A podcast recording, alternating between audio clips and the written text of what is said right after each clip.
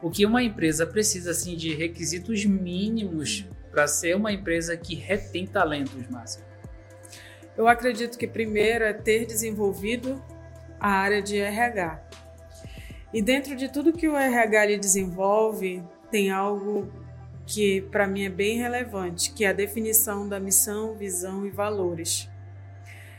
Quando a gente trabalha esses aspectos dentro da empresa, é, o que, que eu percebo? Eu percebo que o empresário ele abre muito a mente dele em, em relação a tudo que para ele compreender que tudo está entrelaçado. Eu vejo muito isso, por exemplo, quando, quando se fala de planejamento estratégico.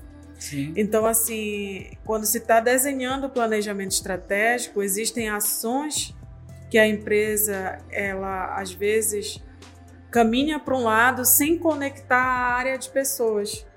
E quando ela tem um RH desenvolvido, que ela tem missão, visão e valores, todo o planejamento estratégico, além de, de todas as outras áreas, é incluído as ações para desenvolver mais ainda o RH. Então, se destrincha o planejamento estratégico em ações que envolvam a área de a área humana, a área de gente dentro das empresas.